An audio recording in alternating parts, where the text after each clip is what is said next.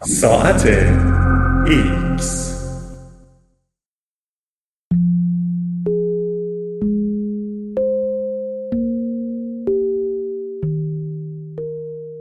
الگوریتم ها و اخلاق.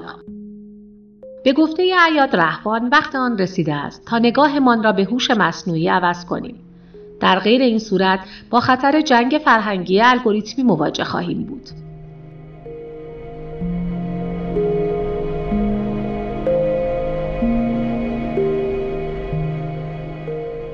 قدرت هوش مصنوعی روز به روز بیشتر می شود. هوش مصنوعی از تصمیم گیری درباره استخدام افراد گرفته تا غرق کردنتان در حباب رسانه های اجتماعی و انتخاب دوستانتان به شیوه های بیشماری در حال تغییر جامعه است. با هوشمندتر شدن ماشین ها چه کسی می تواند اطمینان دهد که آنها و سازندگانشان رفتار مناسبی خواهند داشت؟ گروه همکاری های مقیاس پذیر عیاد رحمان در آزمایشگاه رسانه دانشگاه امایتی به دنبال بررسی این مشکل هستند.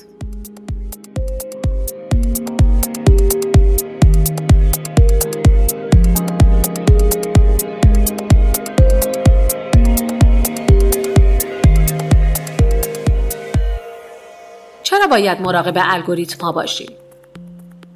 ما با عامل جدیدی در این دنیا روبرویم این عامل در واقع حیوان یا انسان نیست بلکه ماشینه.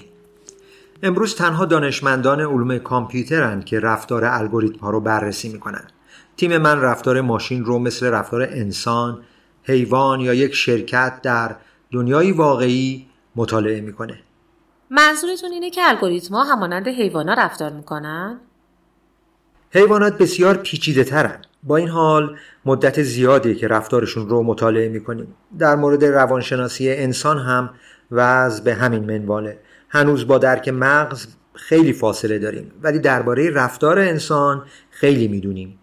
حتی اگه می‌تونستیم بفهمیم داخل شرکت ها چی میگذره و به کدهای منبع الگوریتم ها دسترسی داشتیم بازم تاثیرشون رو بر جامعه درک نمی‌کردیم.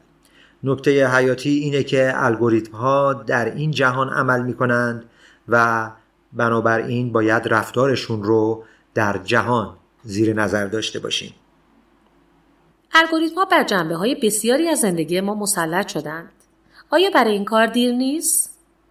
من انقدر بدبین نیستم ولی باید عقب موندگیمون رو جبران کنیم.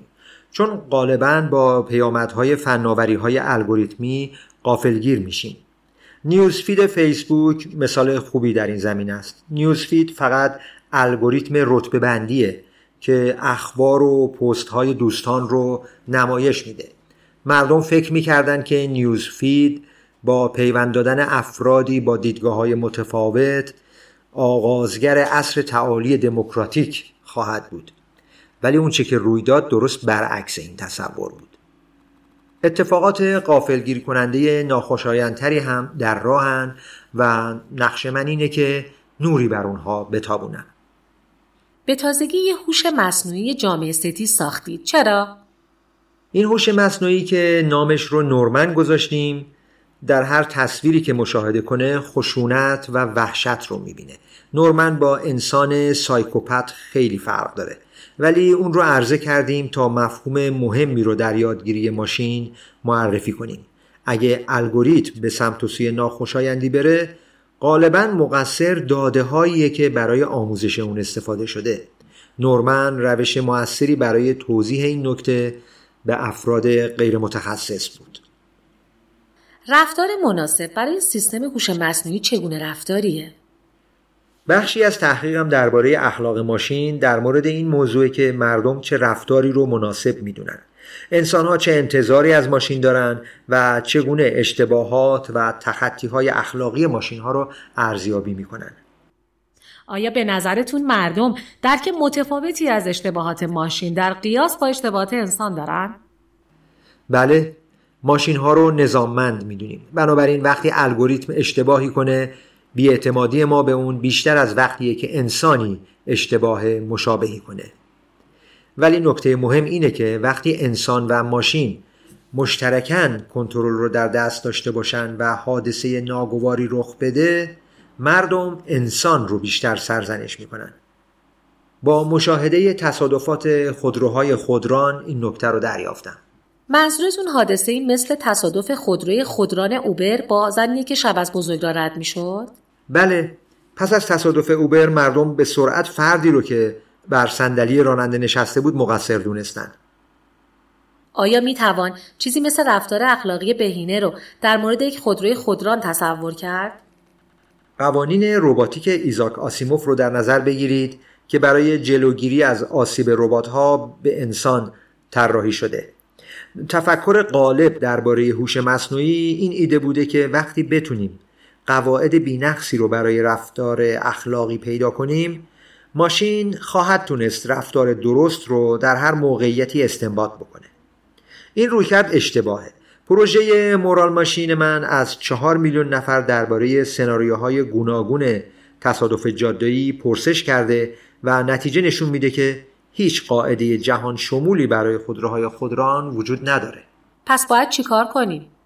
من به دنبال رویکرد قرارداد اجتماعی هم. ما به عنوان یک جامعه می‌خوایم به خوبی پیش بریم ولی برای انجام این کار به حق مالکیت، آزادی بیان، محافظت در برابر خشونت و غیره نیاز داریم. باید درباره اخلاق ماشین هم به همین شکل فکر کنیم. مردم در مقام حرف میپذیرند که خودرو راننده رو برای نجات چند آبر قربانی کنه. ولی قطعا تمایل ندارند که چنین خودرویی رو بخرند. اگه به مصرف کنندگان حق انتخاب بدید خودروهایی رو می‌خرن که اولویت رو به هر قیمتی به اونها بده. نمیشه انتظار نتیجه دیگهی به غیر از این از روی کرده هوش مصنوعی منفعت پرست داشت. نوعی هوش مصنوعی که تنها به دنبال ترجیح و منفعت صاحب متمول خودش خواهد بود و نه خیر و صلاح عمومی. مطمئنید که هوش مصنوعی از کنترل جامعه خارج نخواهد شد. تصور هوش مصنوعی به عنوان موجودی قول پیکر که ناگهان مثل اسکاینت در فیلم های ترمینیتور به قدرت عظیم دست پیدا می‌کنه خیلی وسوسه انگیزه. ولی این سناریو خیلی بعید به نظر می‌رسه. وضعیتی مثل وضعیت امروز محتمل تره یعنی فرایندهای اجتماعی پیچیده رقابتی و گروه های مختلفی که سر موفقیت و قدرت مالی با هم در حال کشمکش هستند فکر می‌کنم این وضعیت به سطح بالاتری ارتقا پیدا می‌کنه و به هوش مصنوعی متکی میشه ولی تغییر بنیادینی نمی‌کنه. دوست داریم هوش مصنوعی داروهای جدید ابداع کنه و رسانه های اجتماعی رو نیرومندتر کنه ولی در این حال می‌خوایم از افراد ضعیف محافظت کنیم و هوش مصنوعی و کنترل کنندگان اون به قدرت زیادی دست پیدا نکنند. این کار در واقع فرایندی سیاسی و باید اهمیتش رو درک کنیم. مهمترین نگرانیتون درباره چشمانداز آتی این فناوری چیه؟ فناوری ممکنه در خدمت خیر یا شر در بیاد. قضیه مثل اختراع آتیشه. من نگران سیاسی شدن هوش مصنوعی ام امروز جنگ های فرهنگی در زمینه نحوه اداره جامعه پایبندی به ارزش های پیشروتر یا محافظه تر و نحوه گفتگو درباره این مسائل در جریانه نگرانم که این جنگ ها به حوزه الگوریتم هم سرایت کنه جنگ فرهنگی الگوریتمی چه خطراتی داره؟ در نهایت سیاستمداران سمت خودشون رو ترک می‌کنن. بازنشسته میشن یا برای تغییر روی کردشون تحت فشار قرار می‌گیرن. ولی الگوریتمایی که برای مثال مسئول تخصیص منابع و استخدام افراد باشن تثبیت شده تر و پنهانتر خواهند بود. این موضوع خطرناکه. چون نظام های دولتی ممکنه به مجموعی از ارزش ها وابسته بشن و همپا با تکامل جامعه تغییر پیدا نکنن. در مورد جوامع نظرتون چیه؟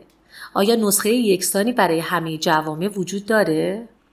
درسته که من متولد سوریه هستم اما سالها در امارات، استرالیا و آمریکا زندگی کردم و شاهد روش های گوناگون اداره جامعه بودم این تجربه ها بر واکنش من در برابر گرایش بعضی افراد به دنبال کردن اهداف جهان شمول اخلاقی برای هوش مصنوعی تأثیر گذار بوده در مورد این نوع تفکر خیلی تردید دارم در هر صورت کدوم مسیر رو بهتر می‌دونید؟